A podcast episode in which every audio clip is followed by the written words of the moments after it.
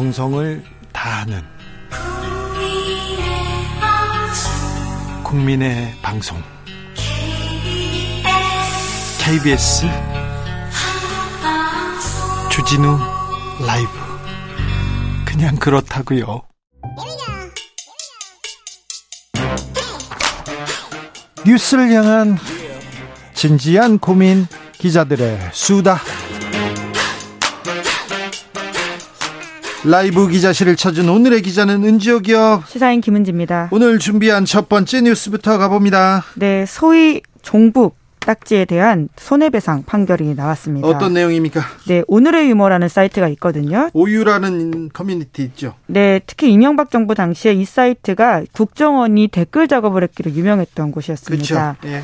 예, 그래서 이것들이 실제적으로 다 사실로 드러난 바가 있는데요. 국정원에서 지금 많은 요원들이 어, 오유 사이트에 댓글을 달면서 공작을 했죠. 네, 실제로 선거에 개입을 해서 그 부분이 유죄 판결을 받기도 했었습니다. 네. 그 당시만 하더라도 그 각 당의 대선 주자였던 박근혜, 문재인 이런 사람들에 대해서 지지하거나 비판하는 글들을 썼었거든요. 네. 그런 식으로 해서 이제 오유가 소위 이제 국정원의 주요 표적 대상이 되기도 했었었고요. 예. 그 당시에 이제 국정원 대변인 같은 경우에는 이 사이트에 대해서 오늘의 유머가 종북 세력이나 북한과 연계된 인물들이 활동할 가능성이 많은 공간으로 본다라는 식의 언론 인터뷰를 하기도 했었습니다. 오유가 종북 세력이나 북한과 연계된 인물들이 활동할 가능성이 많은 많은 공간은 활동할 가능성 많은 공간으로 본다. 이게 무슨 그래서요. 네, 이제 그래서 오유가 국정원 작업 때문에 망가졌다라는 것으로 해당 사이트의 운영자가 손해를 국가에 배상 청구한 바가 있는데요. 그래서요, 결과 관련된 선고가 나왔습니다. 이제 안타깝게도 1심에서는 2019년에 원고 패소, 그러니까 국가가 물러줄 필요가 없다라는 식의 결과가 나온 바가 있는데요. 그런데요. 하지만 최근에 나온 2심에서는 판단이 뒤집어졌습니다. 얼마를 지금 배상하라고 했습니까? 네, 천만 원 배상 선고했는데요. 어, 그래요? 네, 국가의 책임을 인정했다라는 부분에서 금액보다는 그걸 더 강조해서 봐야 될 것 같은데요. 네. 재판부의 판단은 다음과 같습니다. 국정원 댓글 조작에 대한 사회적 관심이 커질 무렵이라서 일반인은 대공 업무를 관장하는 국가기관 대변인의 종북 관련 발언을 사실로 받아들였을 것이다. 이렇게 봤는데요. 뿐만 아니라 종북이란 표현에 대해서 이렇게 법원이 판결하기도 했습니다. 남북 분단 사회에서 소위 종북이라는 표현이 낳는 부정적 인상을 고려하면 이러한 사이트 운영 등을 통해서 쌓아 올린 명성이 침해됐다고 봐야 된다라는 것입니다. 네. 이게 말도 안 되죠. 국정원에서 네. 지금 어떤 일을 했는지. 국정원에서 아, 댓글 공작을 벌이고 있다. 정치에 개입해서 댓글 공작을 벌인다. 제가 얘기를 했는데 국정원에서 근거 없다고 저를 어, 고소했었어요. 그랬더니 검사들이 저를 잡으려고 계속 수사를 했는데 결국 무죄가 받아 무죄가 됐거든요. 이거 사실이잖아. 이거 손해배상 청구해야 되는데 그런데 그때 저를 조사했던 검사들이 지금 대통령실에 가 있어가지고 이것도 제대로 또 이걸 소송하면 소송을 해줄까? 그나저나 국정원 댓글 공작하시던 어, 김하영 씨는 잘 계시나 승진해서 잘 계십니다.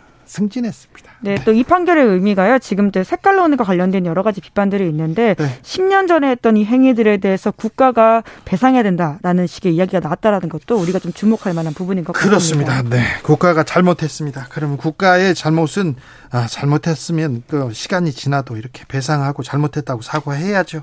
다음 뉴스로 가보겠습니다. 네, 탈레반 인사가 카타르 주재 한국 대사관 행사에 공식 초청 받아 참석하는 일이 있었습니다. 아니 탈레반은 우리가 인정 않는 않는 그런 단체 아닙니까? 그런데 어떻게 이런 일이 벌어졌습니까? 네, 결과적으로 외교부가 이제 실수라고 밝히긴 했는데요. 그럼에도 불구하고 있을 수 없는 실수이기 때문에 황당하다. 이런 일들이 다시 벌어지면 안 된다라는 비판이 있습니다. 말씀처럼 1996년에서 2001년 아프간을 점령했던 탈레반이 9.11 테러를 일으켰고요. 네. 그 아, 알카이다 수장이었던 오사마 빈라덴을 비호하다가 미군의 침공을 받고 정권을 잃은 바가 있습니다. 네. 이후에 미군 철수 이후에 재집권에 성공을 하긴 했었는데 그럼에도 불구하고 한국 정부가 공식으로 인정하는 곳이 아니거든요. 네. 그런데 지금 그쪽에서 한국 정부가 초청해서 대사관에 갔다라고 하는 것을 선전선동에 활용하고 있습니다. 아 그래요? 네, 이제 한국에서 초청을 해가지고는 자기네들이 갔다라고 하면서 공식 인정받은 것처럼 그러니까. 이야기하고 있는 건데요. 아니, 여기는 국제적으로 인정을 받지 못하는데 한국에서 뭐 국제 뭐 공식적으로 초청했다 이렇게 광고를 할 만하네요. 정치적 선전 선동 할 만합니다. 그런데 어떻게 된 일입니까? 어떻게 이런 실수를? 네, 그러니까 제대로 업데이트를 하지 않아서 주소록을 제대로 보지 못했다라고 하는 그냥 다 보냈어요? 네, 이야기하면 될 텐데요. 이재정 의원실에서 밝힌 바에 따르면 지난 5월에서 6월부터 주 카타르 탈레반 정치 사무소 측에다가 거기에 이제 사무실이 들어가 있었다라고 하는데요. 근데 이제까지는 거기가 아니었다라고 합니다. 그런데 우리가 다 일괄적으로 거기 들어간 걸 모르고 네.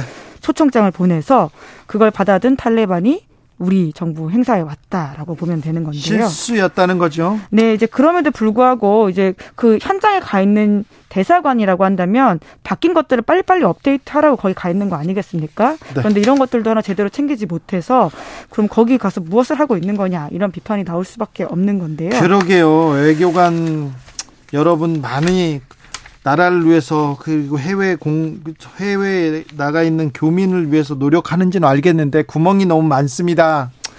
어, 너무 좀 이건 큰 실수였습니다. 이런 네. 실수가 이렇게 더 이상 나오면 안 됩니다. 지금 굉장히 중요한 시기 아닙니까? 국제적으로 외교적으로. 네, 특히나 한국의 외교적 역량이 더욱더 이제 주목받고 있는 시기이기 때문에 네. 예, 굉장히 안타까운 일이라고 볼 수 있습니다. 네, 잘 해주시기를 좀 미, 미, 바라보겠습니다. 마지막으로 만나볼 뉴스는요? 네, 영국의 신임 총리가 누가 될지 이목이 집중되고 있습니다. 그러게요. 순핵 전 재무부 장관이 된다는 얘기가 있는데요. 네, 그렇습니다. 거의 유력하다라고 하는데요. 왜냐하면 경쟁자로 잠깐 이름을 올렸던 보리스 존슨 전 총리가 최종적으로는 불출마하겠다라고 밝혔기 아니, 때문입니다.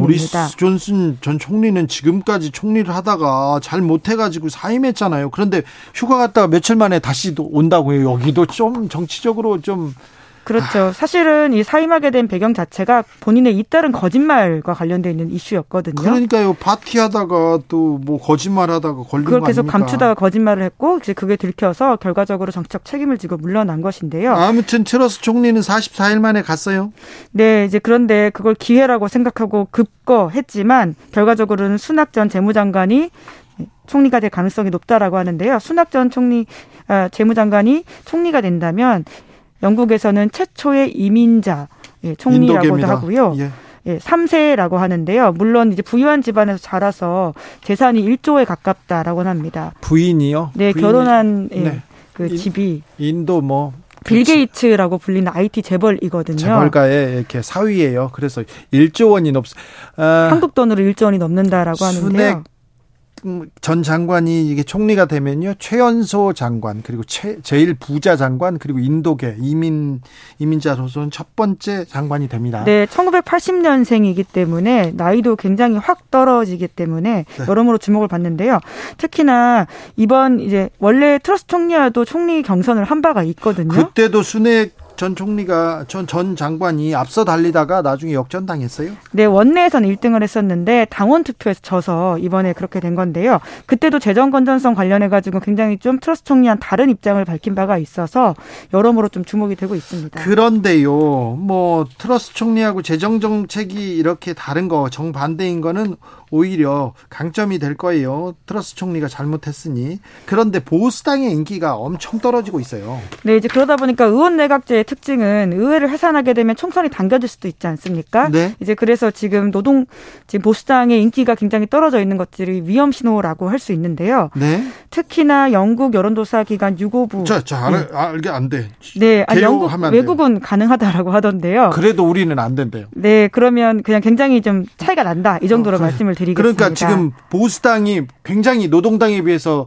지지율이 낮다는 거죠? 네, 야당이 여당보다 훨씬 지지율이 높다라고 볼 수 있는데요. 네. 아무래도 브렉시트 이후에 연속해서 보수 정당들의 어떤 실수와 그리고는 총리 바뀜 같은 것들이 국민들의 마음을 사지 못하고 있고요. 브렉시트 때부터 영국 경제가 지금 엉망인데다가 보수당 정치인들이 왔다 갔다 하면서 정치력을 보여주지 못해요. 그래서 보수당의 신뢰가 지금 땅에 떨어지고 있습니다. 네, 그 정점에 트러스 총리가 44일 만에 사임을 선언한 것이라고 보면 될 것 같습니다. 네, 이렇게 어 44일 만에 바꿔야 된다 이런 목소리가 나오는 것 자체가 영국 정치의 위기입니다. 그런데 트러스 총리는 워낙 인기가 없어가지고요. 퇴직금도 주면 안 된다. 수당 받으면 안 된다. 이런 목소리 나옵니다. 네, 총리가 퇴직할 경우에는 한국 돈으로 1억 8,600만 원 정도에 되는 돈을 받게 된다라고 하는데요. 한 네. 해에만요. 1억 8,600만 원요? 네, 그 외에도 퇴직금이 또 따로 있다라고 합니다. 한 제가 네. 계산해 보니까 3천만 원 정도 되는데 네.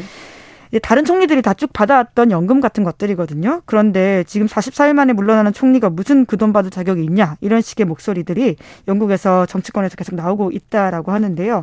지금 어떻게 될지 좀 지켜봐야 될 것 같습니다. 네. 영국도 정치의 위기입니다. 정치. 네, 실제로 뭐 우크라이나의 러시아 침공 이런 이슈들이 있다 보니까요. 유럽이 굉장히 지금 어지럽거든요. 네. 네 이것들을 어떻게 할지 또 보입니다. 축구만 빼고 지금 경제 미, 영국 경제는 좀 잘 안 돌아갑니다. 정치도 마찬가지고요.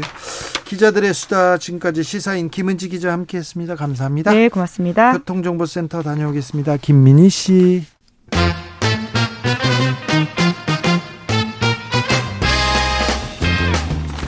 뉴스와 화제, 여론조사와 빅데이터로 집중 분석해 보겠습니다. 여론과 민심. 이강윤 한국사회 여론연구소 소장 어서 오세요. 안녕하세요. 전민기 한국인사이트 연구소 팀장 어서 오세요. 네, 안녕하세요. 네. 전민기 팀장님, 네. 주말 어떻게 보내셨습니까? 주말에 뭐 아이 보면서 잘 지냈습니다. 잘 지냈습니까? 예, 예. 네. 이강윤 소장님, 어, 안 궁금합니다. 일하셨겠죠? 뭐. 자, 윤 대통령 지지율 추세는 봐야죠? 예. 부정 크게 보아서 부정 평가 60%, 긍정적으로 본다 30%이 구도는 지속되는 걸로 봐야 되고요. 네. 주간 단위로 소폭 등락이 있는데 그거는 큰 의미나 변별력을 부여하기는 힘들 것 같아요. 그런데 부정이 긍정을 네. 두배 이상 앞지르고 있다. 이거 상당히 오랫동안 이렇게 이건 앞으로도 상당 기간 지속되지 않을까 싶은 게 앞으로도요? 벌써 지금 이게 넉 달째 지속되고 있거든요. 이 구도가 고착화되어 가고 있다. 그리고 매우 안 좋게 보고 있다가 50%를 넘는다는 것. 그게 오히려 키워드라고 할 수 있는데 그거 역시 넉 달째 비슷합니다. 이거 매우 중요한데 국정 뭐 지난주에 주사파다 압수수색이다 민주 당사에 대해서 네. 그리고 뭐 이재명 대선 자금 연루된 듯한 이제 검찰 수사 시작되고 이런 것들이 정치적 경랑을 예고하면서 지지층 결집과 함께 중도층에서의 짙은 관망세, 그다음에 네. 진영 간 대립 격화를 불러왔는데 숫자상으로는 큰 변동은 없었습니다. 그런데요, 이렇게 음, 지지층한테 호소하는 목소리가 나오거나 네. 안보 이슈, 북핵 이런 얘기가 나오면 지지층이 결집하는데 크게 변화가 없네요. 별로 없어요.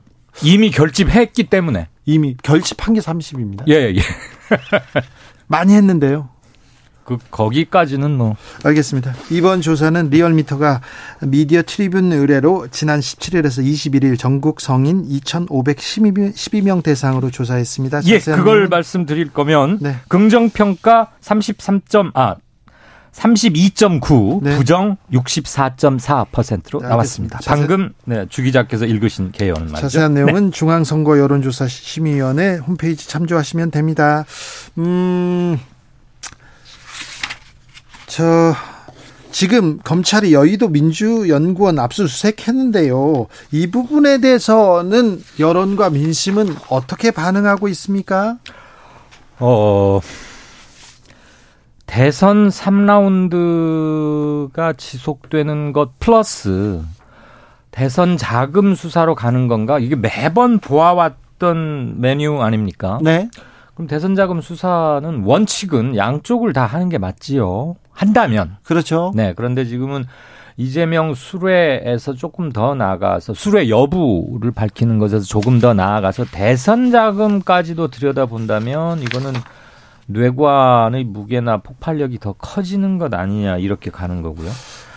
에, 민심은 중도층들에서 양당 지지율은 비슷한데 하거나 조금씩 빠지거나 네. 중 무당층 또는 중도파라고 하는 분들이 조금씩 늘어나고 있는 것과 함께 보수층의 큰 결집으로 눈에 띄게 이루어지, 이어지고 있지는 않다. 네. 고로 이것은 정치 공세나 그나물의 그 밥식의 옛날 위키 보아왔던 것들 아니냐 그런 반응이 조금 더 크지 않을까 이렇게 예측할 수 있겠습니다. 네, 민주당 압수수색과 관련해서 지금 하루 언급량만 어, 4만 4천 건이거든요. 굉장히 관심이 높죠. 네. 어, 커뮤니티와 인스타그램, 블로그, 뉴스, 트위터에서 어, text mining 기법으로 키워드에 대한 분석을 통해서 이루어진 것이고요. 연관어 분석 보면은 뭐 이런 단어들이 보입니다. 어, 야권 탄압이다. 그리고 정치 보복이다. 그리고 부정 비율이 지금 90%나 돼요. 지금 보시면은 뭐 통탄하다, 예, 반발하다, 뭐 이런 좀 부정적인 여론이 훨씬 많을 수밖에 없습니다. 그러면서 이제 문장들을 좀 봤을 때 지금 잘하지 못하는 것들을 이 상대방에 대한 공격으로 지금 좀 물타기 하는 것 아니냐 뭐 이런 이야기들도 있고요. 불법 대선 자금과 관련해서 수사를 하려면 사실은 뭐 김건희 여사나 그 장모님 관련한 것도 함께 해야 되지 않느냐 뭐 이런 반응들이 훨씬 더 많습니다. 네.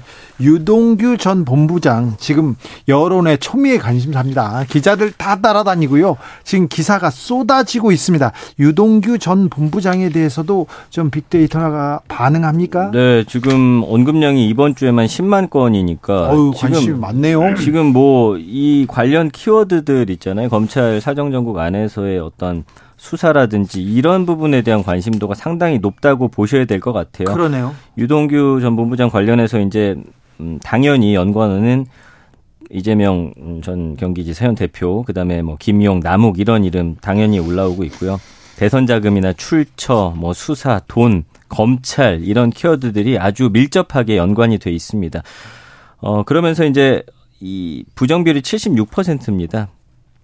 지금 이 불법 대선 자금 관련한 수사하는 것과 관련해서 뭐 구역질 나다라는 키워드들도 있고요.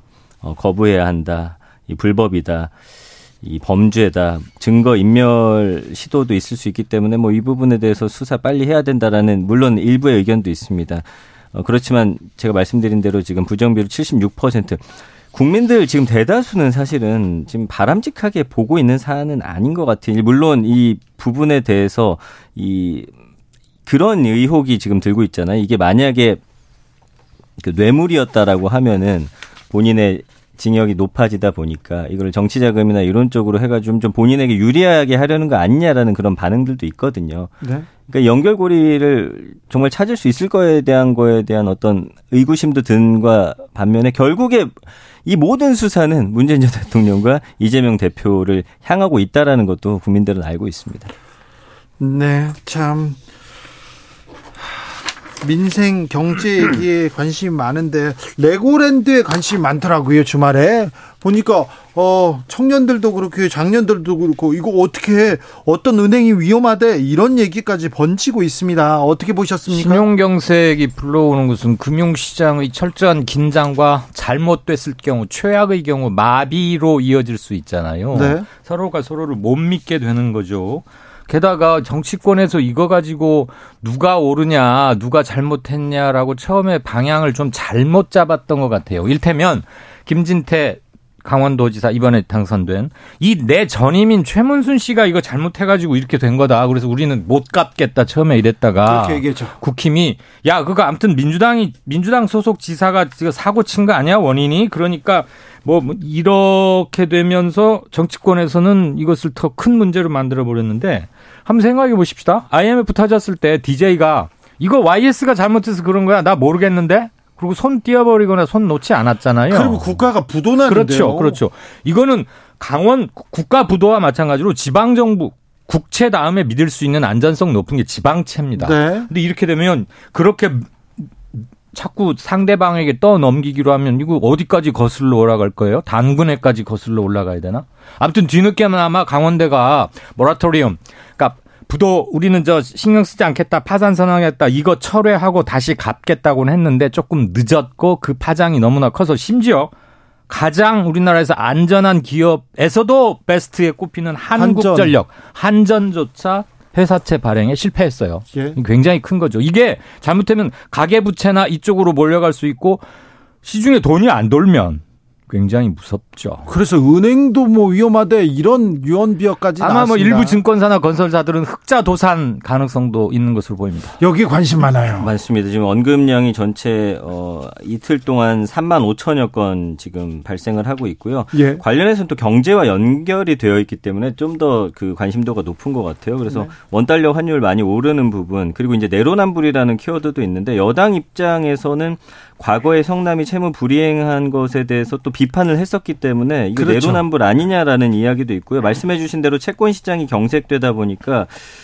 이 부분에 대해서 이제 경제나 뭐 지금 주식이나 이런 부분에 영향 미칠까봐 두려워하시는 분들도 있고요. 김진태 지사 공약이었던 것도 지금 문장으로 많이들 워딩을 퍼서 나르고 있어요. 2019년에 사실 레고랜드 본인도 적극적으로 추진해야 된다라는 발언을 했었거든요.